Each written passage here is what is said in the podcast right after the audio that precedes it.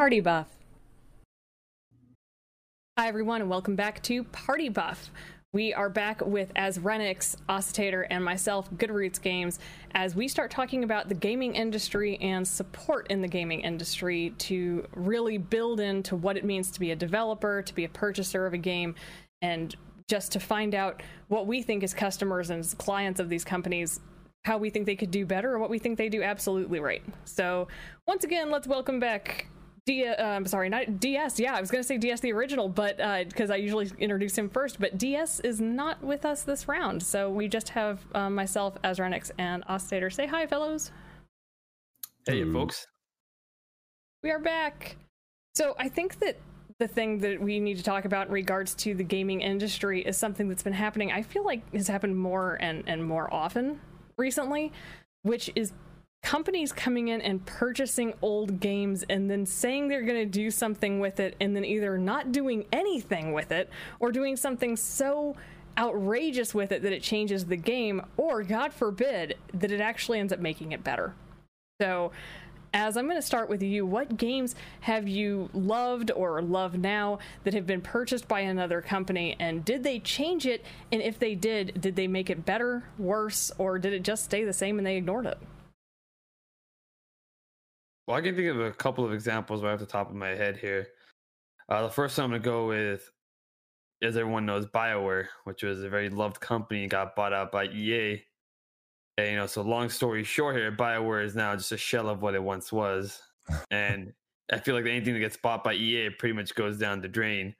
So uh, to me, I feel like acquisitions by these big other publishers tend to always deprive the uniqueness and the talent that the original developers had. And I mean, just in although you can say the same about like, for example, Epic just recently bought out Fall Guys they bought the company behind Fall Guys, and last year they bought the company behind Rocket League.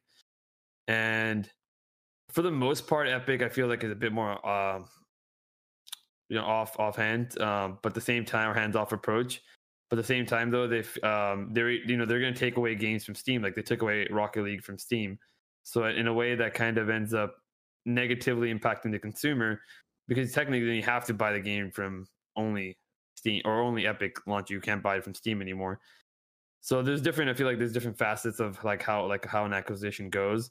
But to me, the biggest one is like when a huge publisher like EA buys a company and then they pretty much like that company goes down the drain from there on.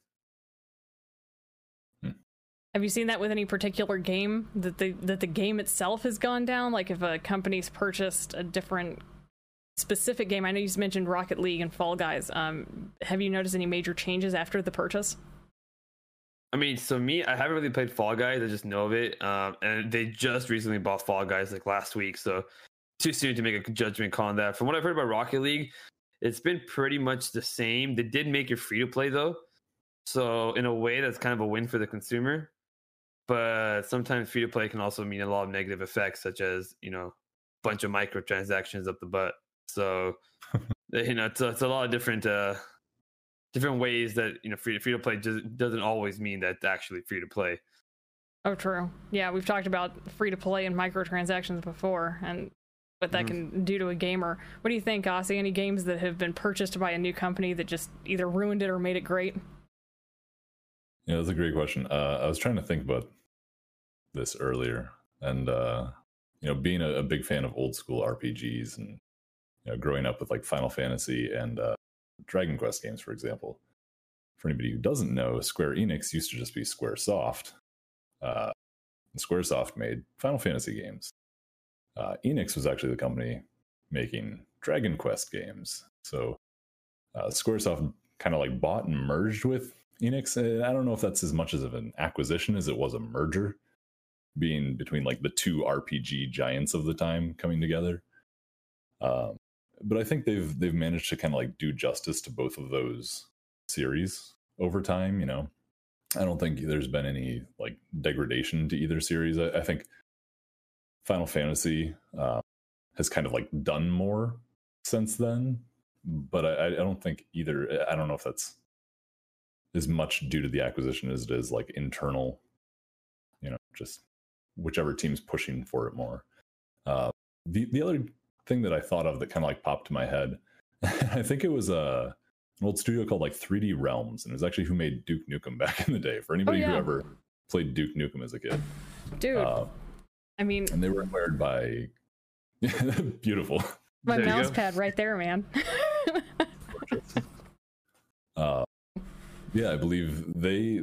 I think they just went under at some point, but I could be wrong on that. But it, essentially, they were they were purchased by I think it was Gearbox, right? So like people who make Borderlands, Yeah. and I think Gearbox is like a pretty solid company. So I'm like, oh, they're probably going to do it justice. And I know there was a game. I think it was uh, what is it, Duke Nukem Forever, Yeah. yeah. and that game prior to them purchasing, I think was just in like development hell for years, right? Uh, Yep. Like years upon years.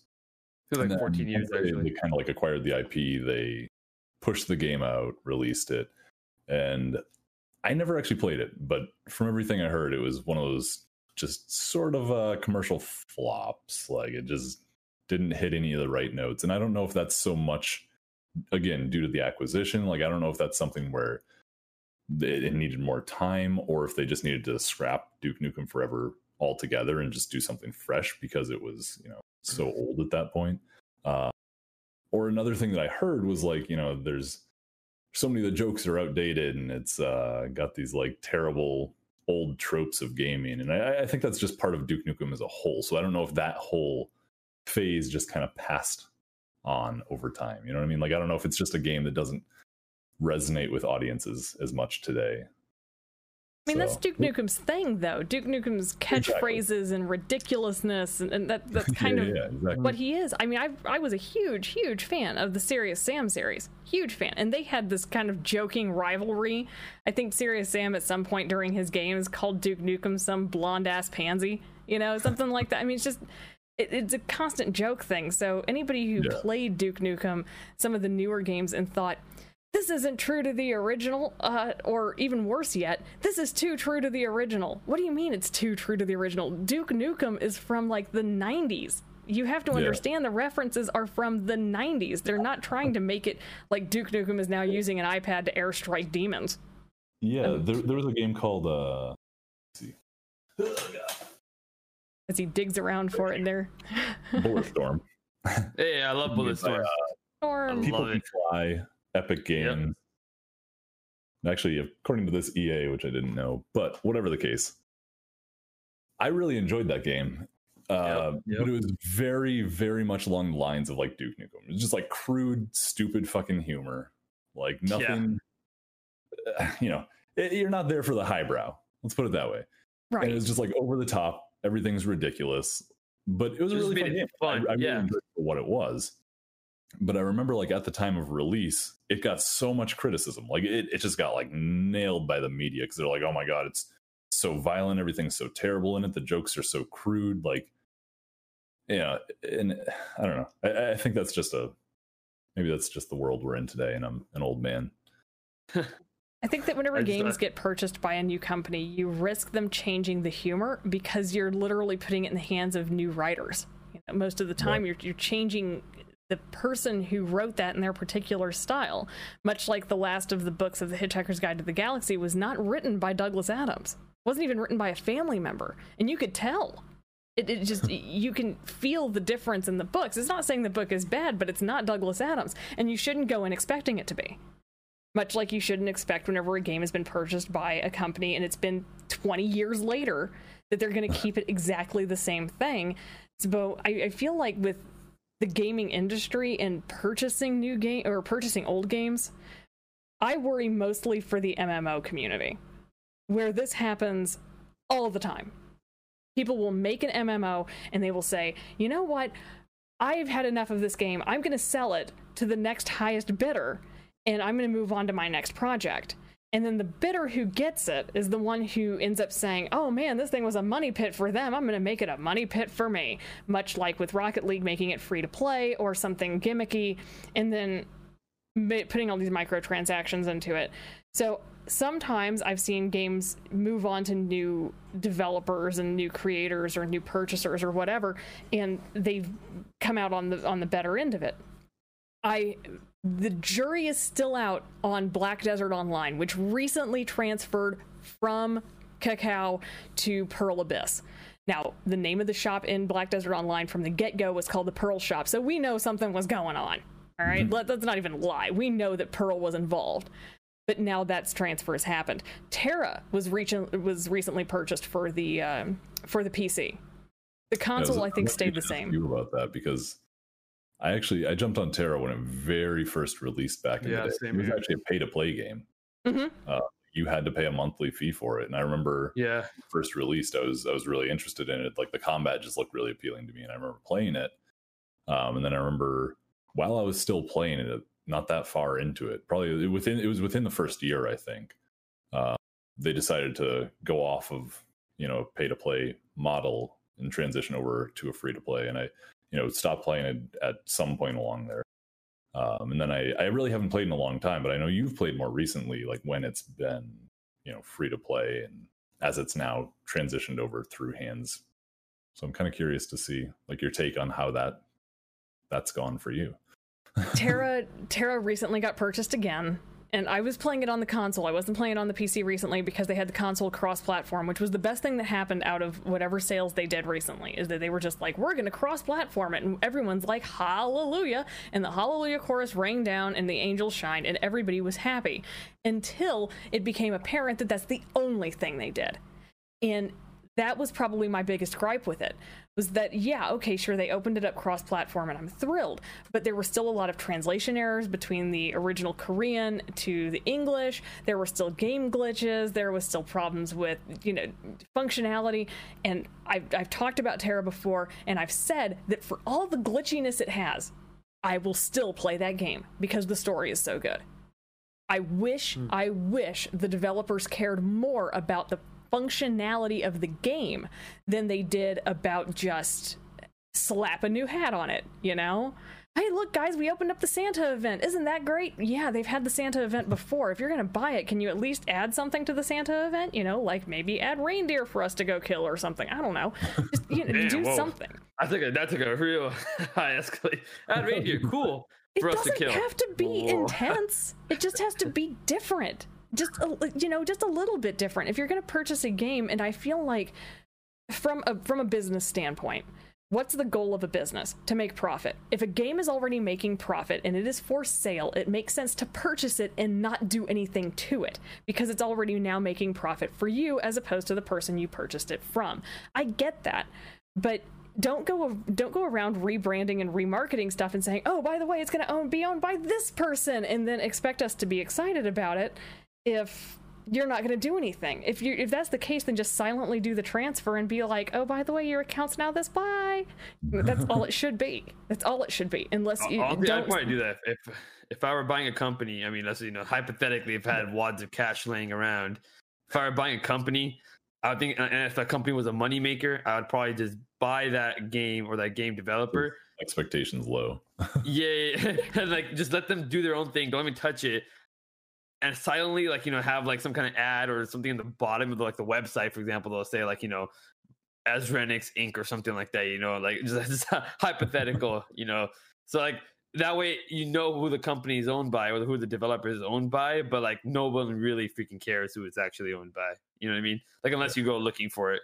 Well, in the spirit of transparency, they want to say, okay, everybody, we're moving the game from over here to over here, and it's totally new. I get where they're coming from because they want to be transparent to their clients, and I appreciate that more than they know because communication is a really big thing on my end, something that I appreciate from any company is transparency and not just sneaking through it. But if you're not going to make a difference, then why do I care? And the only time where I feel like this changes is if they're changing companies to one that genuinely either has really great business practices or really terrible ones, because that will move us to one of our other topics here. I'm actually going to um, jump ahead in, in the list here and say to an, another thing I was going to talk about later on. We'll, we'll come back to the other ones later. But does a developer's reputation influence whether or not you purchase a game? So, Os, let's start with you. Um, for me personally, frankly, probably not. It should. Like, I feel like it would make sense if it did. Uh, I know, you know, not too long ago there was a, a lot of uh, controversy with like Blizzard, for example. Um, there was a lot of people kind of like boycotting Blizzard stuff. Uh, probably during that time, I was still playing Blizzard games. so I know a lot of people who probably have a more of a straight moral compass than I apparently do would let that affect their decisions. Um, realistically, for like as a kid, you know, I, I, never knew what company made what game. Like I just played a game because I enjoyed it, um, and I think I've tried to like carry that mindset over into adulthood. Um, usually, like if I, will look at a game and kind of see if it looks like it's something appealing to me before I really know who makes it. Like there, there's been plenty of games actually that I've picked up to play because I'm like, oh, this looks like it would be right up my alley, and then there's the like opening screen of it, and I see you know the developer of it and i'm like oh shit these people make that. Awesome. I, I played this this and this by them. Like that's great. Um, I, I think there are definitely things where if i'm interested in a game and i know that i already like like i noticed the developer for it and i know that i already like that developer. That might positively influence me in order to like try to pick that up. But i, I don't typically I, I wouldn't say i'm typically like negatively influenced or directed away from a game due to whoever has created it it's not solely about the about the negative. It, it, really isn't. I don't want anybody who's who's listening or watching this podcast to think that we're all about like yay negative hype, ah, you know, bad news mm-hmm. channel. No, no, no. It's not about that. It's it's more about just a, our views on developers, good and bad. And on that line, once upon a time, little Megan played on old computers like IBM computers. DOS, you know, that kind of thing. And once upon a time, there was a game developer called Sierra. If anybody remembers Sierra, raise your hands. I feel like I've heard that name. It rings a very faint bell. Yeah. Sierra is eons old. Sierra is very old, and I don't know who purchased them. Um, I know that they've been purchased now and the, the, like a million times, and, and the company's moved forward with other things, but I do not know for the life of me what they have become. And Sierra made such awesome games. I mean, really cool stuff. It, it, just back in the day, of course, you're not talking about like super ultra graphics, but they're like little side scrolling adventures like Eric the Unready. I'm pretty sure that Sierra made Eric the Unready. They made the uh, King's Quest games.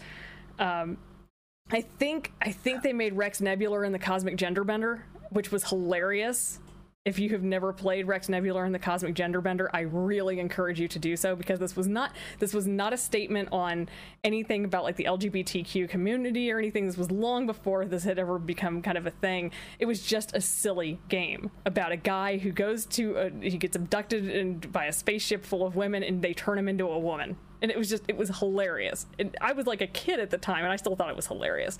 Um, I think they also did Maniac Mansion, which was one of the greatest games of all time, and I quoted it as a kid all the time. I loved the green tentacle and the purple tentacle; they were hilarious. And the older games like that, I feel like Sierra, if Sierra was still making games similar to that to this day, I'd be all over it. I, would be like, yes, I want every Sierra game ever made. And I'm the same way about most, not all, NIS games and mm. their reputation isn't necessarily something that's about um, are they good people? Are they bad people? You know I mean, how many of us buy off of amazon and still are abhorred by how much money jeff bezos has? Come on hmm. you know we do it because it's convenient you know? I mean let, let's let's be honest here. But the moral reputation and the gaming reputation don't have to be one and the same on the high road in, in the same purposes, I've heard terrible things about EA games. Terrible. I played EA games growing up, and now apparently EA games is filled, filled, filled with microtransactions. Like it, it, what you see all the memes about like buying a burger and back in the day buying a burger it's like you buy the whole burger and it's like 60 bucks and now it's like to buy the burger it costs only five dollars but to buy the lettuce it's 12 dollars and to buy you know i mean it's like all this other stuff that you do and that's apparently that's what ea is known for now but it's not that that bothers me about EA. What bothers me about EA games is that, particularly EA Sports, I used to play SSX Tricky like it was going out of style on the GameCube. I loved it. Loved yes. that game. I played the new SSX and it feels like they're pandering. Like, look at how hip and cool we are. You get to dress up like this. And like everything feels like they're going too realistic with it. Hello, so, fellow kids. Yeah, hello, fellow kids. And that's what it is. I feel like EA Sports is trying too hard to pander to a uh, to a hipper generation by making their graphics super, super, super cool. But you can't tell the difference between watching a television show and playing the game, and that's whenever I don't like a game anymore. I want a game to feel like a game, and I want TV to feel like TV, and please keep them separated. I I just don't like. I like interactive parts of it, but I don't want to be confused about what the hell the main menu looks like. It should obviously look like a menu. You know? Thanks, SSX. it just didn't to me. So like, uh, I you know, I would say that it doesn't it does influence my my opinion about buying a game. there's definitely been times where like in newer games especially it'll transition from a cutscene to gameplay and i won't realize it and i'll just be like standing there and then i'm like oh wait sit i'm in control Just like did the game start? You know, and just sitting there wondering, and not to speak badly of it or anything. One of the most recent Mario games, the one where you get to turn into cats, I can't remember the name of it, but the, the that one we just started playing, it had a transition like that at the beginning. Like, uh, i- i- is it over? Are we are we playing the game? And it's a great game and it's fun, but it is one of those situations that feels like that. Like going from cutscene to gameplay is beautifully smooth, but almost Yeah. to a detriment. What do you think, As? You think about developer influence? So for me, I have a couple of answers to that question. So I'm like yes and no on that question. Mainly, mainly because so when it comes to as my community knows and as some of you guys may know, I don't really pre-purchase games. I don't buy games. I usually wait two to three years. I said this a couple times on my stream as well. I usually wait two to three years after the game has been released to buy the game of the year edition with all the bug fixes, with all the DLC included, and for a much cheaper price. I have no problem with missing out for a couple of years and getting a cheaper game because of that and a much more complete game. Um, the exception to that rule, I know it's kind of kind of makes, and I know a lot of developers are doing this now. Is a multiplayer game like Overwatch, for example. I buy I bought that game on release, the day of, you know what I mean, and I've been playing that game, you know, for the last four or five years now. And so if they make, you know, when Overwatch two comes out, I'll probably buy that day one as well, just because I trust in Jeff Kaplan, you know, Papa Jeff for the Overwatch team. You know what I mean, and uh, like I like just like so for him, like his reputation, like just for him, I know he takes good care of Overwatch. He's a great uh, game director and all that kind of stuff. So for him, I'll buy his games day one. Now, if he were to leave, and Blizzard, you know, being the they're going downhill, in my opinion, but if if he left and Blizzard took over like that as somebody new as a game director, I probably wouldn't play Overwatch again, or like probably wouldn't buy. But like for example, like the recent controversy over Cyberpunk, like it was like the biggest game of the freaking decade. To now, nobody even talks about it anymore. Um, and then you know, CD Projekt Red was a child, like you know, like it was a game darling. It was a game industry darling. You know, after the huge, huge success of Witcher Three and the you know subsequent TV show. Um, it was like you know cyberpunk was all set, set to be like the biggest game everybody was talking about it their ads like like your mom and your dog probably knew about cyberpunk coming out and but like now it's just gone to it's just was just a meh game. And that's one of the things because i had friends asking me like what you know like as you're not going to buy the game on day one? I'm like as much as i love CD Projekt Red no because i don't trust really any game developer for the most part because stuff like this can always happen no matter how good their previous success was it never guarantees future results. And you can't base uh like you know and especially a game as complex as cyberpunk i just had a feeling there were about there were going to be like a thousand bugs you know day one and they're still fixing those bugs even months later now and it's probably not going to be fixed for a while yet so i'll probably buy cyberpunk sometime next year when it's like it's already down to like 30 bucks you can really find it for 30 bucks i'll buy it next year game of the year edition for like 15 bucks and uh, enjoy the crap out of it when everything's been fixed. So I'm kind of curious, as because I know you've said in the past that uh, like The Witcher Three is probably one of your favorite games, right? Yeah. Um, did you play that right off the bat, or did you play that? Actually, no, I played it. I actually finished it last year, 2020, like Okay. early 2020. I played Yeah. the end of 2019 and then finished it early 2020.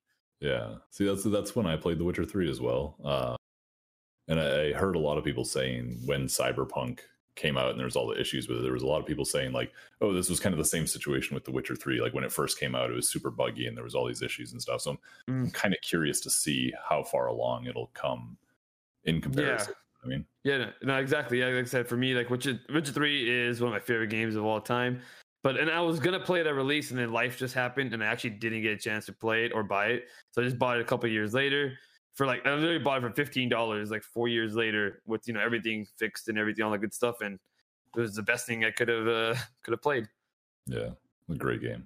Mm-hmm, mm-hmm, Once mhm. upon a time, games were games. The product was the product. Whenever it was shipped out, it was shipped out as is. There wasn't any bug fix. There wasn't any update. They didn't send you a USB drive where you had to put it in and be like, okay, guys, install this patch. No, it was done. Bugs and all, errors and all, it was what it was. And so I think that beta testing was a much bigger thing back in the day because there wasn't a do over like there is now. And I feel like with with the internet and with how quickly it's possible to get updates and downloads and that kind of thing, games just get released and they go, we'll fix it in post. And I think that that happens a lot. And I'm going to do a quick segue into customer service based on a story from my mother, actually, was a beta tester for Sierra years and years and years ago. And she got this kind of position because for several things. One, there was a game where my mom had to talk to a prince or something, and she knew from the dialogue, she knew that you had to give this stupid prince a peach. And so she sits there for like a thousand times trying to give this prince the peach. And she knows that this has got to be the right thing. A thousand and eighty-nine times into this dialogue, a pop-up pops up on the screen says you just tried to feed a prince a peach a thousand and eighty-nine times call this number we want you to be a beta tester.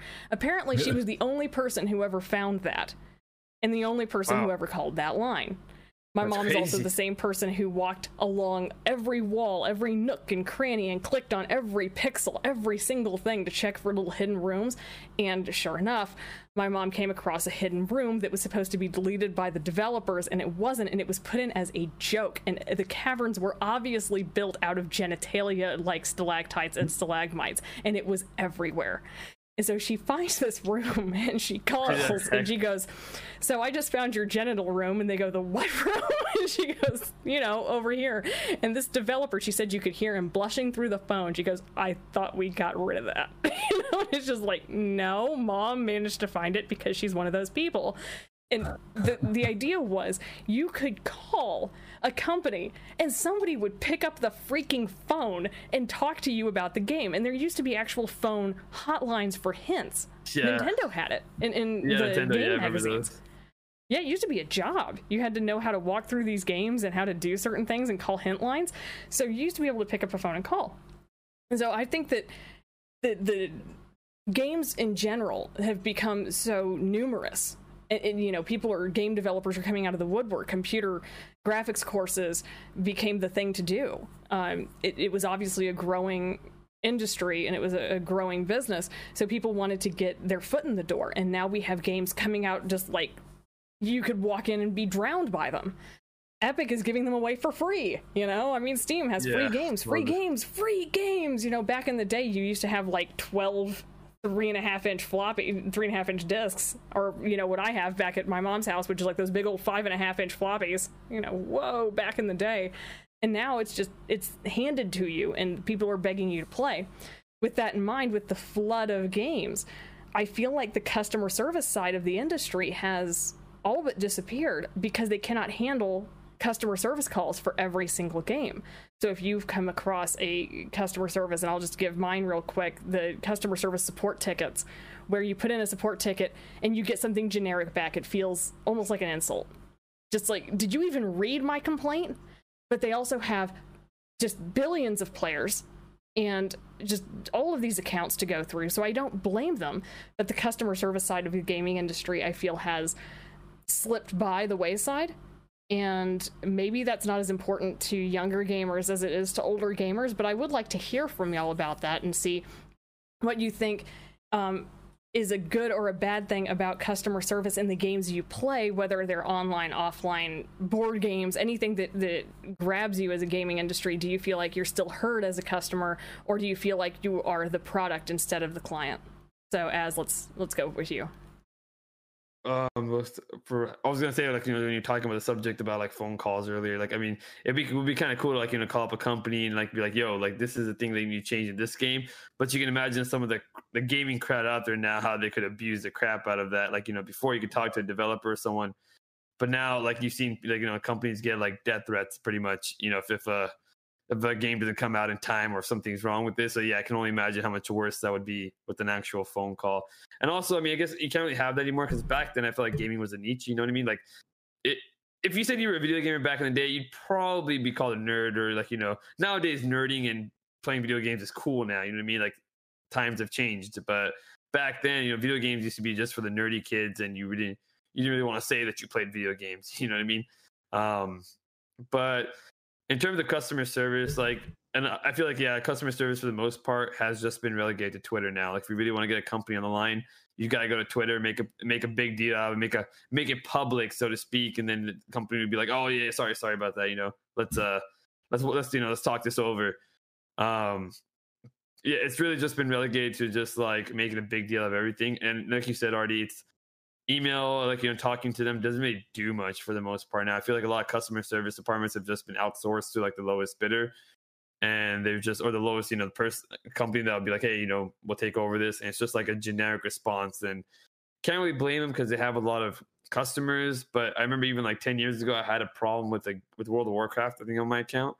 And I emailed Blizzard and they were super helpful. Like they they uh, got my like it wasn't even a generic response the first time. They were like the first response was like automatically already trying to fix the issue, and it was really cool. And I mm. remember they were just being so helpful. And but I feel like if I emailed Blizzard now, I'm not sure how it is ten years later now, but if I emailed them now, I feel like it'd probably be a lot different. It probably I probably would get like a generic response first, and then after multiple attempts, I feel like they would finally get somebody knowledgeable enough to answer my question. So it's it's it is a bit of a of a grind now to even get a good customer service. And I feel like for me, customer service always comes first. I know uh, this might be you know leading into another question, but I feel like I've all, I always prefer to shop at companies that always had good customer service. Like if there's product A and product B, but product A is like five dollars more expensive, but it has better customer support, I genuinely will buy product A because of that, even if it's more expensive. Because I know sometime down the line, if something does happen, they got my back. And I love the saying, you know, you know, buy once, you know, you buy it for life, you know, buy once, cry once, you know what I mean? You you don't only have to you don't have to worry about quality. And like, you know, for example, Costco, I love Costco because they have excellent customer service. Some of the best I've seen. And uh it's one of the reasons why I'll pay a premium just to have a membership and buy stuff from there because I know that if something does happen to the product, I can return no problems and they'll have my back on it. They're a good company. No kidding. That's a good one. And I hmm. know that I mentioned Amazon earlier, and yeah, I know that Amazon's kind of like the the guilty pleasure for purchasers of things because how can you ignore it? Their customer service. I mean, you get to return stuff in case it doesn't work. It just they respond to Actually, you. I do want to point that. I do want to say something on that one. Uh, so I mean, I forgot to mention Amazon because Amazon back in the day, like way, like I'm talking about like 15, 15 years ago Book when Amazon. Amazon was still starting to become a thing. Yeah, I was like like like even when I was starting to sell other things, I remember talking to Amazon customer support, and they were so helpful, so knowledgeable. They were so like something goes wrong, like okay, no problem. You know, even a couple years ago, they're still up to that point. But I felt like I feel like in the last two to three years, the customer support has gone downhill. Because even now, I'm being a quick anecdote here.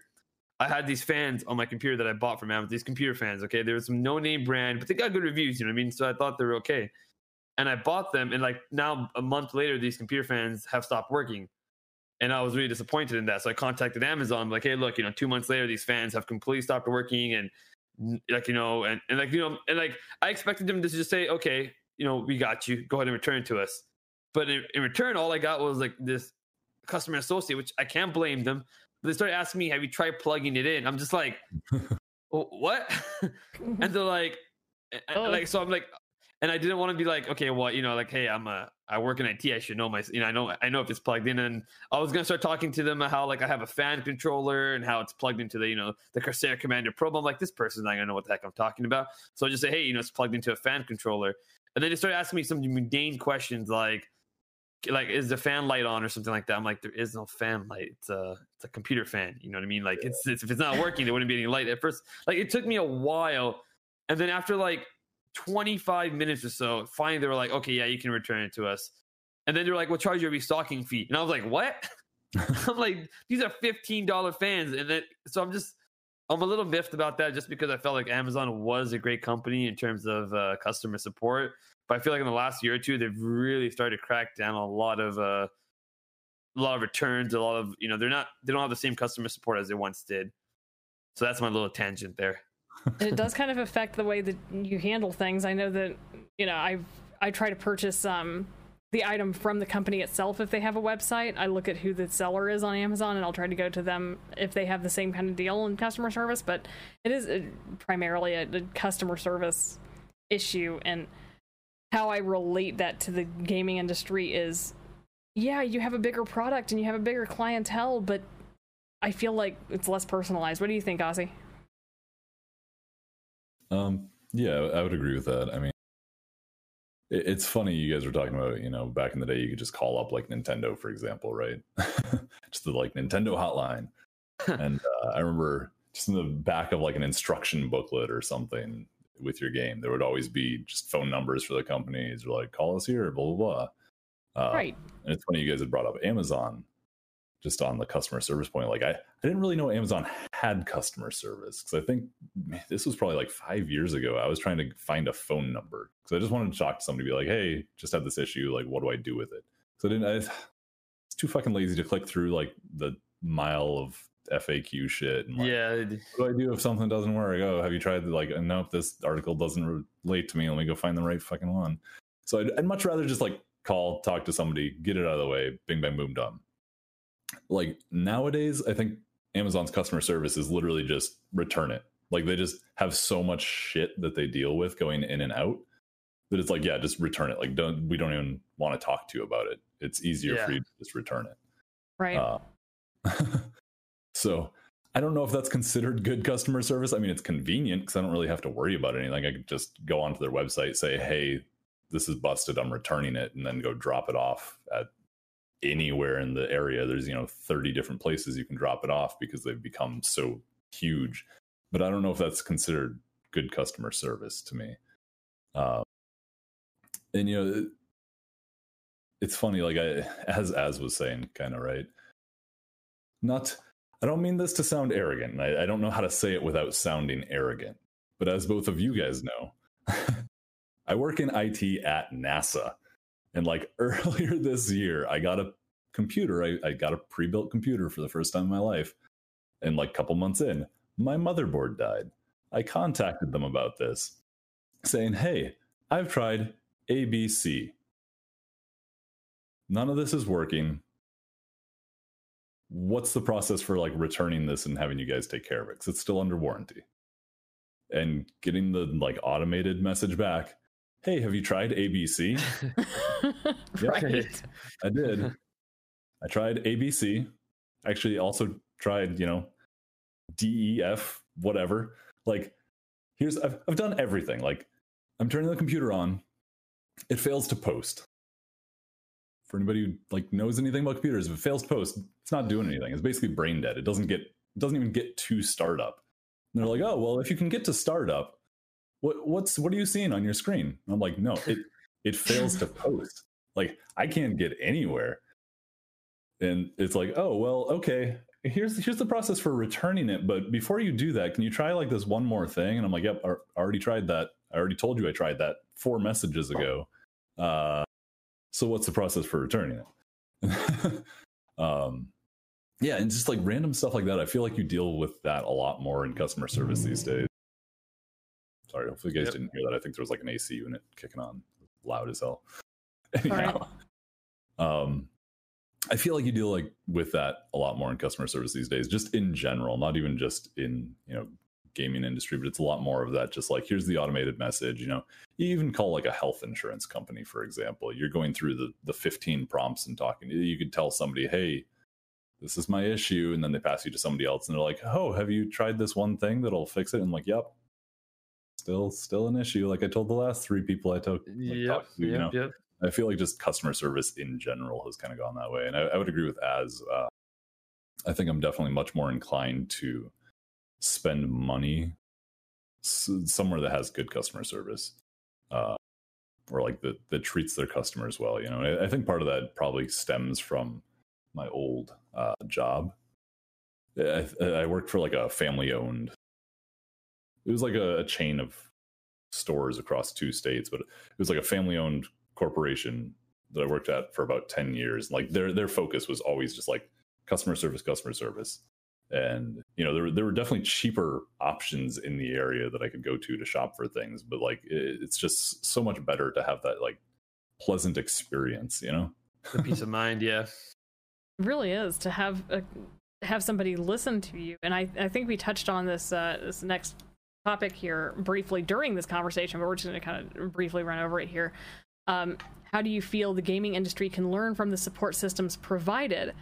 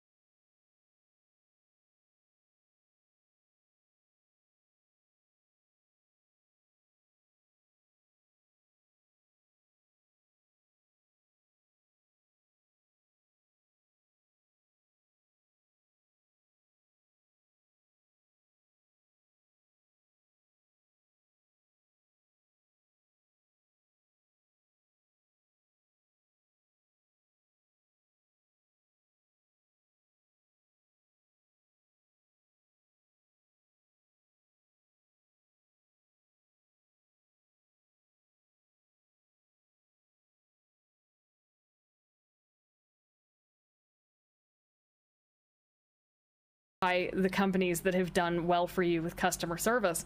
And we're all intelligent people, you know. As Aussie, we're we're all relatively smart. And where I would like to think that I'm no fool to the nature of the market. I know that the market is saturated with customers at a higher capacity than what a lot of the customer service representatives can put out. I know this. I'm not dumb. I don't need to be told, well, we have like 20 million customers and we only have 10,000 employees. That sounds like a you problem, honey. And, and it's more that I think the custom the companies that are struggling to offer customer support that's decent and I'm just going to call it out. All right. I know I know that the generic emails have become the godsend of customer service. Is it plugged in? Did you turn it on? Is your breaker flipped? You know, I mean, all kinds of stuff like that. I know, I know that generic emails have become the godsend because sometimes they are genuinely simple problems, and it, it fixes a lot of them. But I would like to say that the companies that are struggling with their customer service side, even though they send out generic emails, need to actually have somebody read the entire email before choosing a generic response. And I'm just gonna, I don't mean to be mean about it, but recently I had a problem on Twitch. Those of you who follow my channel know that I had this issue with Twitch. I had inappropriate bots coming in and trolling my channel. And I'm not talking about trolls, I'm talking about very inappropriately named. It was a terrible situation on my stream.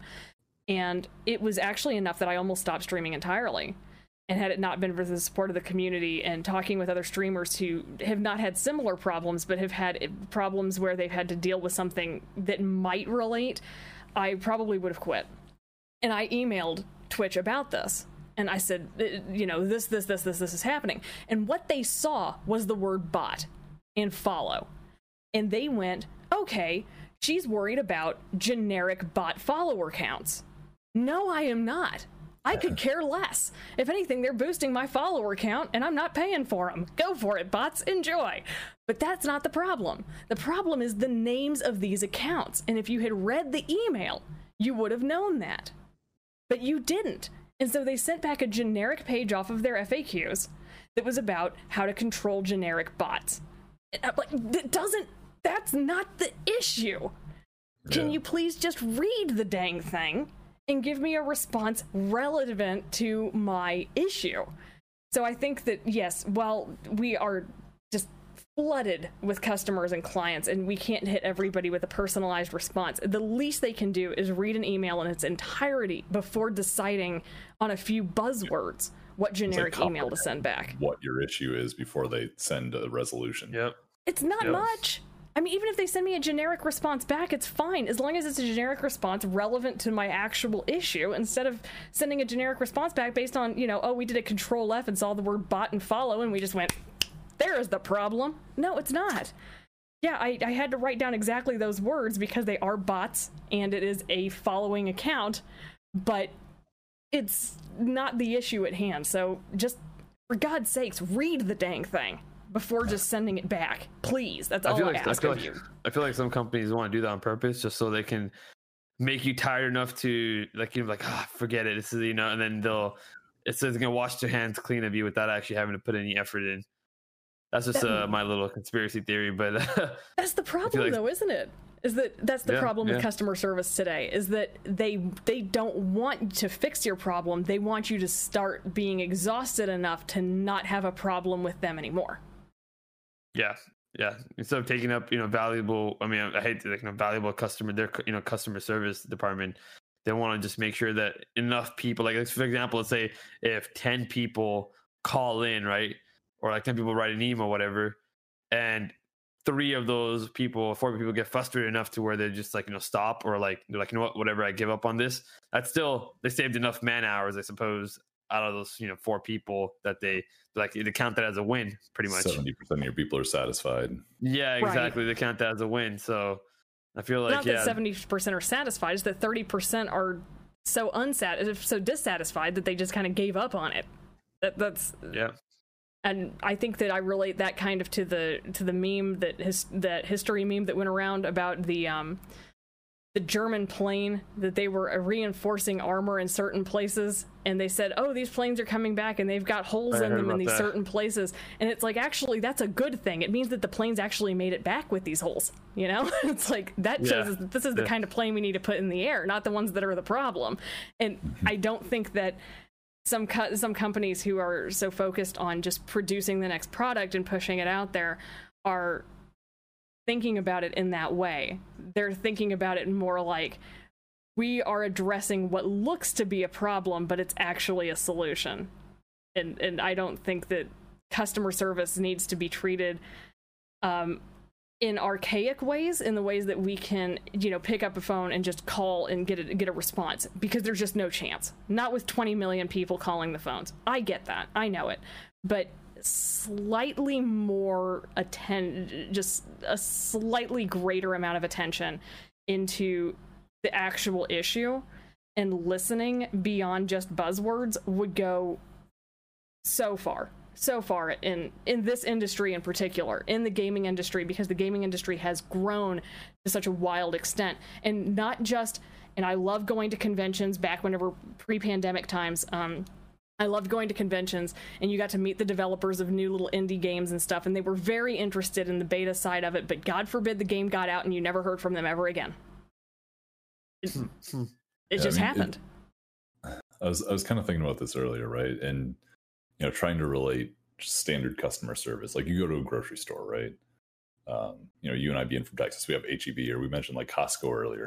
Good customer service. I mean, Costco has obviously been a lar- bit of a larger scale, but yeah, I think something like that. You know, their their customer service concerns are their customers in their current physical location. I, I I think the really difficult thing with video games is that you might not know what how much of an impact it's going to have, right? Like especially with some of these indie games that explode. Like you're you're a studio of four or five people, and then all of a Uh-huh. sudden there's like a million people that have your game. And you know, as you mentioned, Fall Guys earlier. Um, Yeah. I was actually following that game like up to launch and was playing it during launch, and they they had a pretty rocky start. There was a lot of server issues the first couple of weeks because there was you know just a metric shit ton of people trying to play their game, and they just didn't have the the capacity for it. And I think their you know their um like social media guy is just a single person dealing with just this massive influx of people. So yeah, I, I think it can. I, I definitely understand how it can be difficult from that perspective. You know, if your game unexpectedly blows up or something like that. But when it is, you know, when there are larger companies like EA or you know, Bioware or whatever, I don't know what the. I don't know any. I, those are the only two big companies I can think off the top. of my head. Activision. Yeah, Activision, there you go. Gearbox. Yeah. So like any of those, like I feel like they should probably have something in place because they've grown over such a long period of time. They kind of know what to expect at this point. You know what I mean? So if some, if a company like that has poor customer service, I, f- I would find it a lot easier or a lot more difficult, should I say, to forgive that than I would with like an indie developer. Yeah. I agree. Yep. I agree. It's a lot easier to forgive an indie company because they are one person or five people or that kind of thing, and it takes them time to get back to you. And um, but they also have a greater respect for your opinion because you are the people who are making them money. I don't think Stardew Valley. I don't think Concerned Ape ever expected it to get that large, ever. No. And I would it- agree. it's just it's gone insane and i'm i'm thrilled for concerned ape because he's made such a great game i mean i don't know how many people are on that team and i don't even know if i'm using he correctly for all i know concerned ape is a she developer i don't know i've got no idea but i do know that stardew valley took off and became a huge huge game and they bless them have done really well to keep up with their game they're really trying to hold on to it and i i never want stardew valley to be sold because they genuinely care about their game and I don't want it to be sold for a profit for a company that ignores it, which kind of circles back to where we were at the first place was if you run into a developer that buys a game and they just ignore it, does it affect your desire to play even for nostalgia's sake? But I I think that what is a really interesting point to bring up about why we chose this topic as a podcast is because Az brought up um, Anthem. And I had no idea what Anthem I mean I've heard of it. I beyond that I had no clue. So I did some quick Wikipedia research and then I asked as I was like, Can you give me some more background on what this is? And it really opened up a can of worms because this is not a problem that Anthem alone has had or that that the developers for Anthem had. But I do want Az to kind of expand on this for other people in the podcast like me who have no idea what we're talking about with the anthem thing so Az what what exactly happened and um, can you explain why it's such a, a, a touchy I mean- thing with developers I'll, I'll try my best to. Obviously, I never played the game either. I knew it was going to be a crap crap shoot right from the start. Like you know, that's why I never bought it. You know, I'm going back to my early topic. I never buy games right off the bat there. So for me, like I knew it was going to be a crap shoot. Me and my friend were talking about it when it was being released. We're like, yeah, this is going to suck. Um, but the thing is, a lot of people didn't. A lot of people like to get they got they got caught up in the hype and they buy things like that. Which I do want to point out to anybody watching this: never get caught up in the hype. It's not worth it. Do your own research. Do you know like don't buy a game straight off just because a trailer tells you to buy a game or you know it's going to be the next big thing. You know I mean? Just wait. Trust me, there will be another game just like that six months from now. So I think I think that's an important thing. But for Anthem specifically, I think what it was was um, you know EA popped it up as the next Destiny, et cetera, et cetera. People played it. Turns out to be a total crapshoot. Then they came out like last year saying, "Hey, we're gonna rework this entire game. We're gonna rework a bunch of stuff. You know, we got this huge revamp coming in. You know, give us some time." Blah blah blah blah. Okay, and then literally about last week, they were like, "Okay, you know what? Never mind. Anthem's canceled. We're done with this. We're washing our hands out of it." So people are waiting entire. People have been waiting for the last two years, I guess, if you count the year it was released, and then last year when they said they were going to do a revamp, and then leading up into this year where they're just like, you know what? Never mind. We're not doing that revamp it's one of those things where I feel like people should buy a game for what it is now and not what the future promise of it holds. You know, if, if a game comes down to like, oh, don't worry, we'll kind of kind of going back to what Artie was saying too, as well. Like, you know, when games get patched in later, they're like, oh, we'll, we'll fix it, we'll fix it in post. You know what I mean? It's one of those things where I feel like with Anthem, like you know, like if, if a game is promised, like you know, play buy the game for what it is now and not for what it's going to become later. And that's basically the story of Anthem. I feel like a lot of these developers or the, a lot of these people like you know buy these games because the developer will say something like, "Oh yeah, don't worry, we'll add this content, you know, next year, and we'll have a bunch of stuff." And people get like, "All right, you know, we'll give them a chance." But it turns out, like most of the time, it never really happens like that. So That that, a was solid sad piece of state of, advice. Anthem. thank you, thank you. I try. solid no it really is. It's a solid piece of advice and, and it does go back to not wanting to purchase a game without knowing that it's a completed product because back in the day they had to be and now they don't mm. Because it's so easy to download a patch people can go oh just download this patch and it's all ready to go and i'm not saying patch downloads are terrible because it's how we update fun games i mean like stream raiders stream raiders has updates every freaking hour i swear to god it's like every Yeah. hour stream raiders wants to update something about it. and I just want to throw my computer through a wall because every time it says update, I'm like, why? My thing is, I'm, I'm waiting for the sound cue telling me that it's ready. And then I'm like, surely, like, it's been a while, right? And I click over to it. I'm like, oh, an update. Cool. Thanks, guys. yeah, Right. Appreciate it. That's what, and that's what it was too. Is I think it's a great game. And I'm glad that they update it because they give you new maps and they're really keeping up to date with trying to keep it hip and neat. And, you know, all the cool kids want to go play on the Tabletopia setup and the Egypt setup. And um, yeah, it's cool. It's cool. But the updates are just one right after the other all the time. I've updated four times in a day. I wish I was exaggerating. I'm not. Yeah. I, I have just. I've always said. I think it wouldn't be so bad though. It wouldn't be so bad though. I feel like I've, I've said this on my stream. It takes five seconds to connect your Twitch account to Stream Raiders, but it takes about ten years to actually load into the game. So, so it wouldn't be so bad if it was a quick loading. But no, it takes literally ten years to actually load into the freaking game too. So it's such a good yeah. game for streamers and for viewers, and I think it's a lot of fun but the copious amount of updates is just wearing. Every time I open the game, I don't expect to open the game. I expect to open an update page every time I open it now. I'm, I'm just not yep, expecting yep. it to ever open the way it's supposed to. And I think that's kind of become part of the gameplay. It's practically my main menu. Oh, click off this, click off this, and update. You know, it's like the loading screen. I that's how I see it now, and just because it's happened so much. I get it and I'm happy they're keeping it up to date and patching it, but oh my god, it's just so much. And coming back to the coming back to the Anthem thing, I do want to ask about developers as large as EA, as Gearbox, as Activision, as um, Squeenix, which is what we lovingly call Square Enix, and just as all of these game developers that have continued to grow. NIS is one of my favorites. I don't play everything by NIS. I do not like Persona. I know that people go nuts for the Persona series. Sorry, Persona lovers, it's just not my thing. I prefer the Atelier and kind of happy go lucky, fun slime killing games, you know? Yay, fun games. But Persona digs into the emotional, deep, dark side of NIS that we never knew existed. It's kind of like that happy cheerleader kid with this deep, dark secret, like she murders men and keeps them in her closet kind of thing. That's how I feel NIS handled Persona.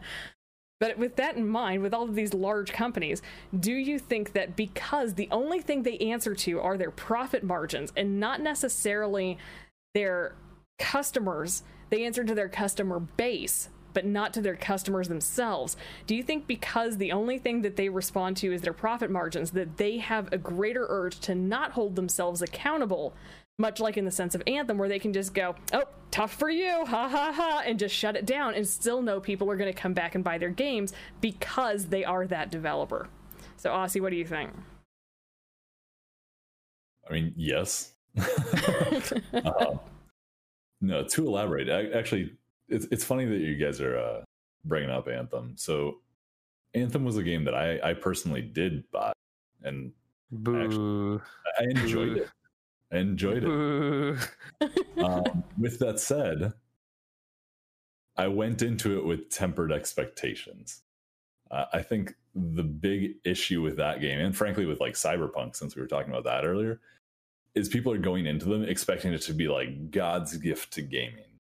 Like this yeah, thing's gonna fucking give you a back massage while you're playing it. You know what I mean? Like it's it's just gonna be. I was gonna How say. How much did tits, you pay for it? What's that? How much did you pay for it? Anthem? Yeah. I bought it when it first came out.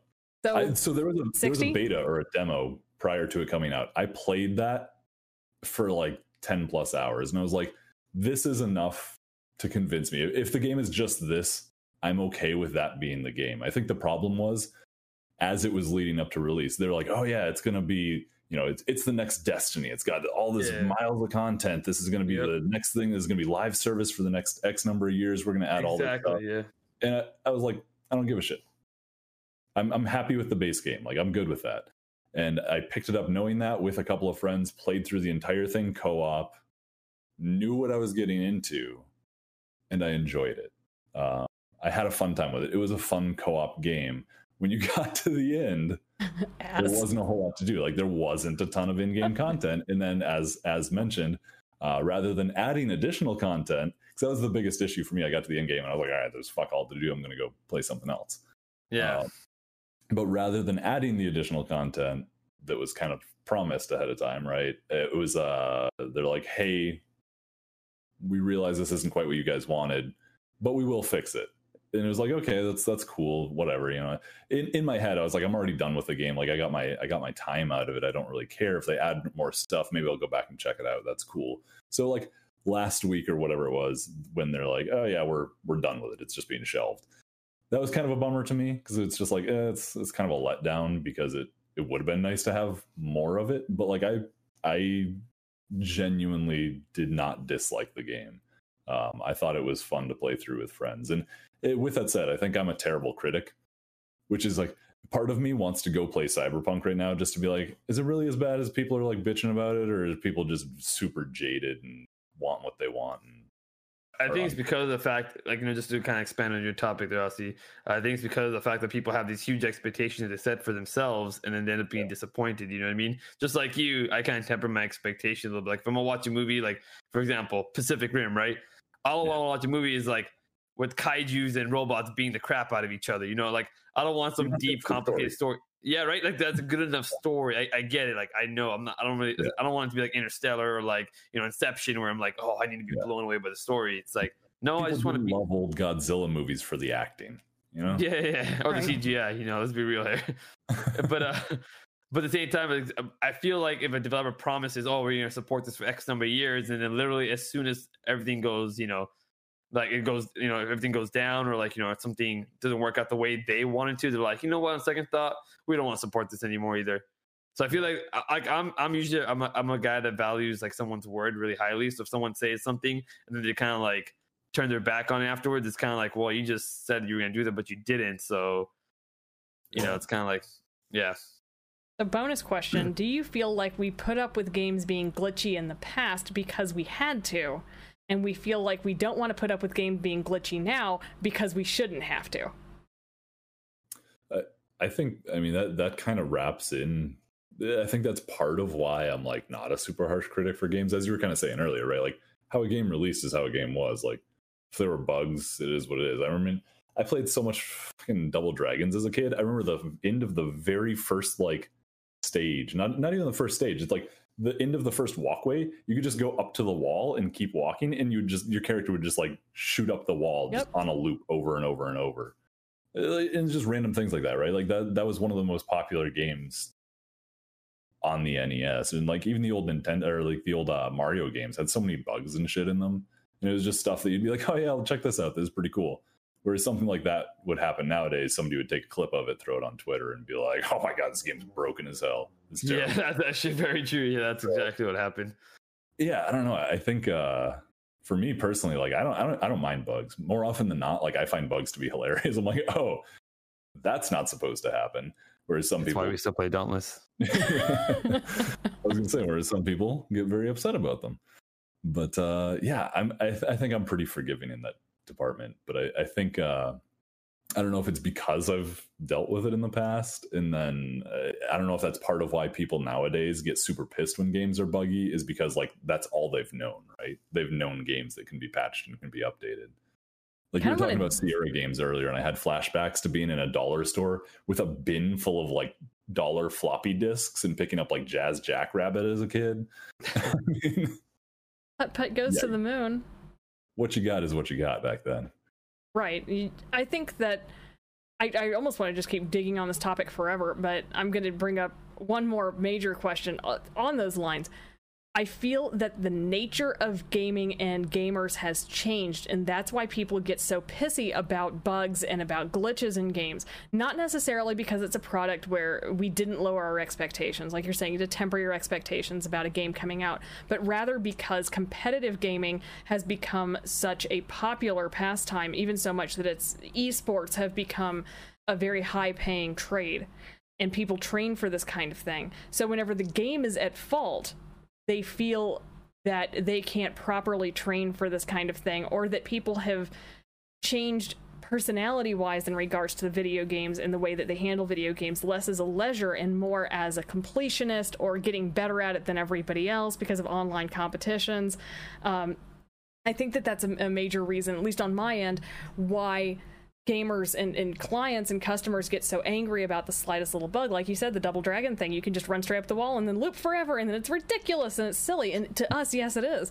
And even on like old Sega Genesis games, um, there's a part of Bubsy where uh, there's a major glitch in there too. Sonic has a few of them too. There's it, sometimes they're exploitable for speedrunners and they can use these glitches to their advantages. So they've taken advantage of, of doing that. But in regards to competitive games or online games, it I feel like because games have gone online, people are more frustrated with glitches because it affects the way they play with other people, either co op or competitively, much like on Tibia, if the internet, if you have a bad internet connection. You know, or something. We used to call it, and I'm sure it's it's still called that in every game um, that I know of. Is called rubber banding. You're moving forward, and then suddenly you're snapped back ten paces and so now you're not next to the dragon anymore. Now you're way back there, and you on your screen you were next to the dragon. You've got people yelling at you on the phone or whatever you're doing, saying, "Why aren't you up here?" And I, I am up here. And then you know, five seconds later, you rubber band backwards, and so that was a big problem that came out. Um, that's the co-op side of it, but on the competitive side, how many times have you lost a game due to a glitch, and it's just pissed you off to no end?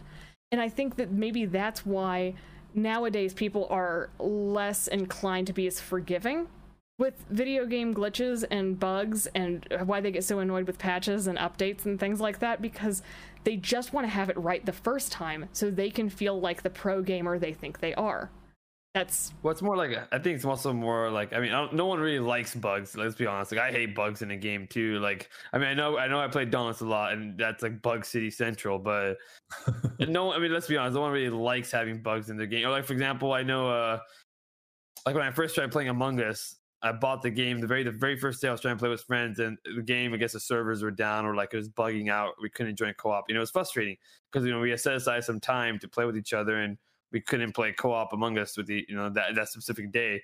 So bugs are definitely frustrating, and and I, and I definitely look forward to updates and patches. You know when they say they're going to fix something and they do, and um, but I think the biggest I think just you know on that topic is as well is a lot of people want a game to be their like their forever game. That's just my personal opinion. They want this yeah. you know that game to be the forever game, and they want it to be you know, f- you know, not filled with any bugs or you know, or very minimal bugs, and they just want to play that forever. But the thing is, these people rush through the game like within a week, finish everything, then they're like, okay, so what do I do now? And then, but no game ever has that amount of content to which it can satisfy them. So that's also where that guess the disappointment comes from too. We're we're so, insatiable as gamers, you know. Yeah, exactly, exactly. So it's like there's no game out there that can just satiate even the hardcore people and also the casual people. You know what I mean? If there is, I've yet to see it. I think the internet's but, a beautiful thing. Without it, I wouldn't have met you, fine people, and so many of the fine people that follow the podcast. So many of my friends, my one of my best friends in the world in real life, I met online through Tibia, um, through an MMO, and I think that the internet's a great thing. I also think that the internet has, as as Oscar put it, has made us insatiable. We just want it to be. We want games to be exact the first time and we want them to be right because it's more it's not about oh here's a cute fun little glitch where my mom ran into the genitalia cavern that they forgot to take out of the game you know? I mean it's not something where it's just like a funny little an extra that was accidentally an extra or a little bug that you know was kind of an accident. Like a monster spawns and it has the face of an npc kind of things where it's just like oh this is ridiculous ha ha ha. But more about gameplay interference. And i think that competitive online gaming or even cooperative online gaming and the internet with its effect on gaming in general has made people more impatient to to bugs and to glitches because they just feel like I paid for this and I want it entirely and I want it now and I want it exact and I want it perfect. But you're right. It before even back in the day the game was what you got. So they were less inclined to release a game if they had a feeling it was buggy, but it still happened. And in the event that it happened, and believe it or not, I remember this from way back in the day. One of the Sierra games got released, and there was something wrong with it. And they released the disk number five installation disk and said you need to reinstall it with this new disk five. So that was the old version of a patch. And because they said we we cannot believe because you couldn't finish the game. You couldn't finish it and that's that's a huge thing. It's not just like oh the monster glitched and killed me whenever it was 900 feet away from me you know? I mean it's not just that. It's like you couldn't finish the freaking plot. And that's the worst thing that could happen in a game. So they genuinely said if you give us the game code that came with it and we will send you um, on our dime the new disc for the final install because something went wrong on that disc which was total of taking it back to customer service. That's a baller move that was awesome.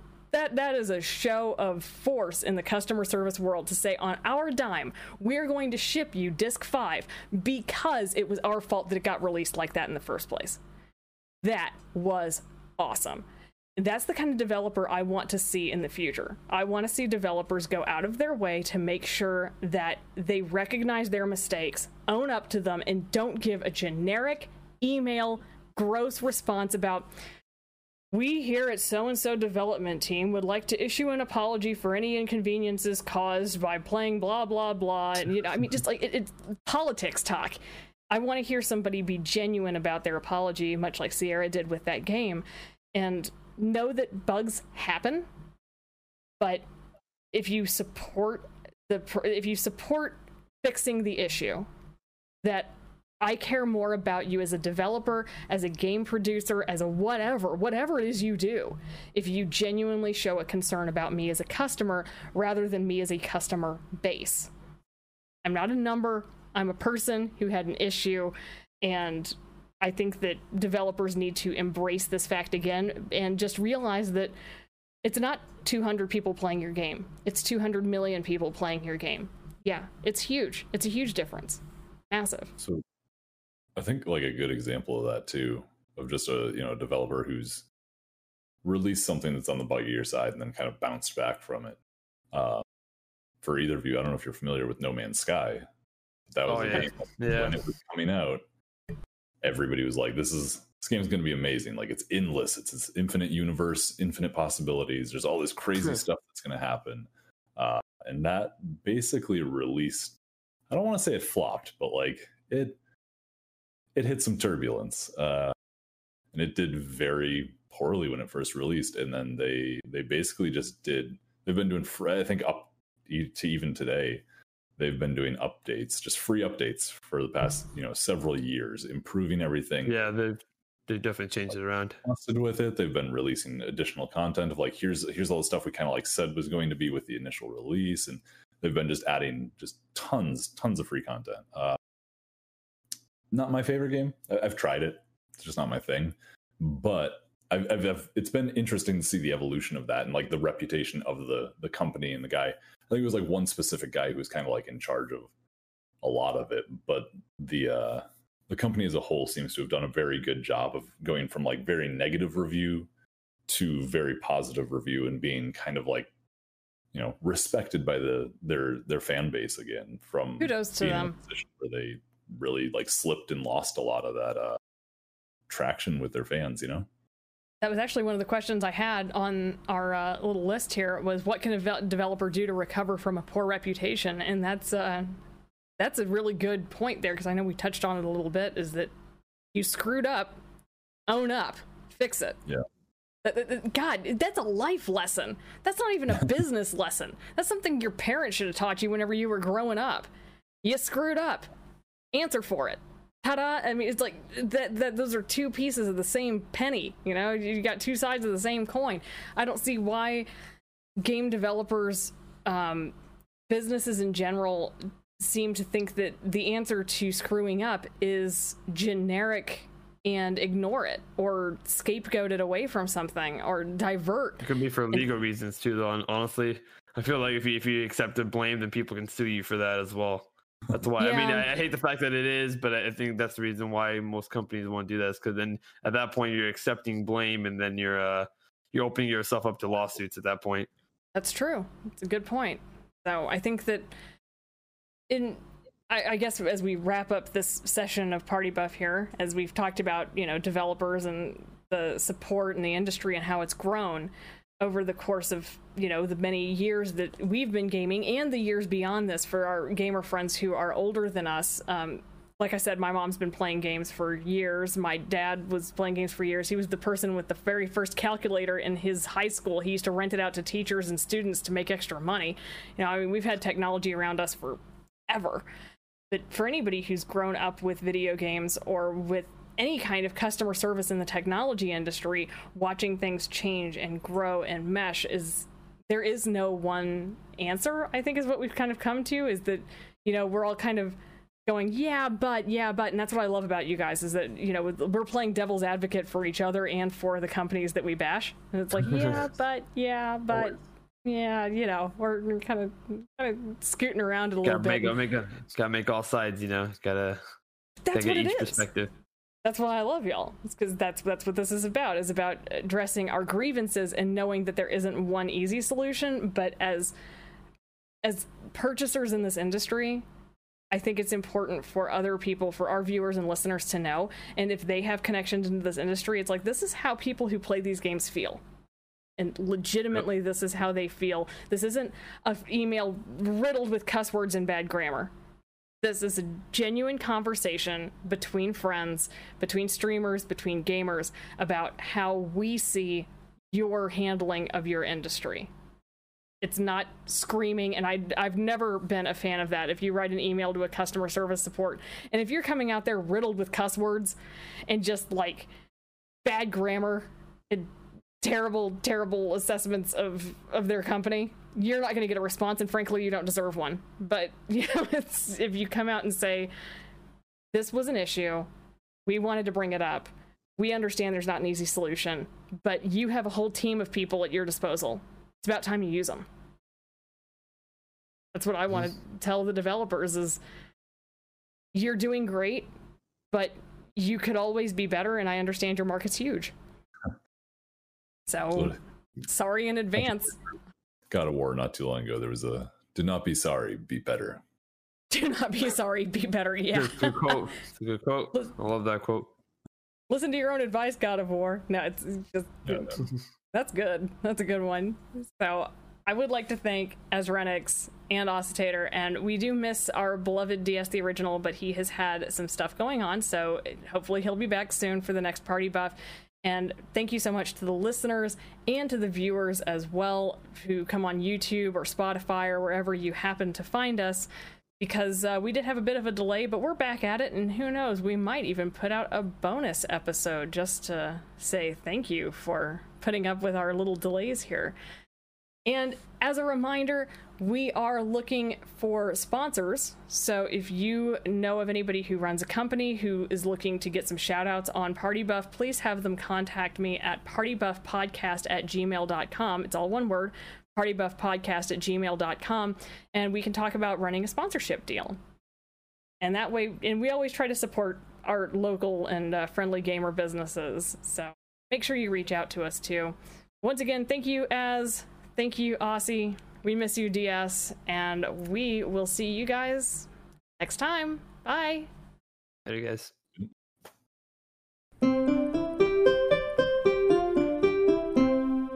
Party Buff.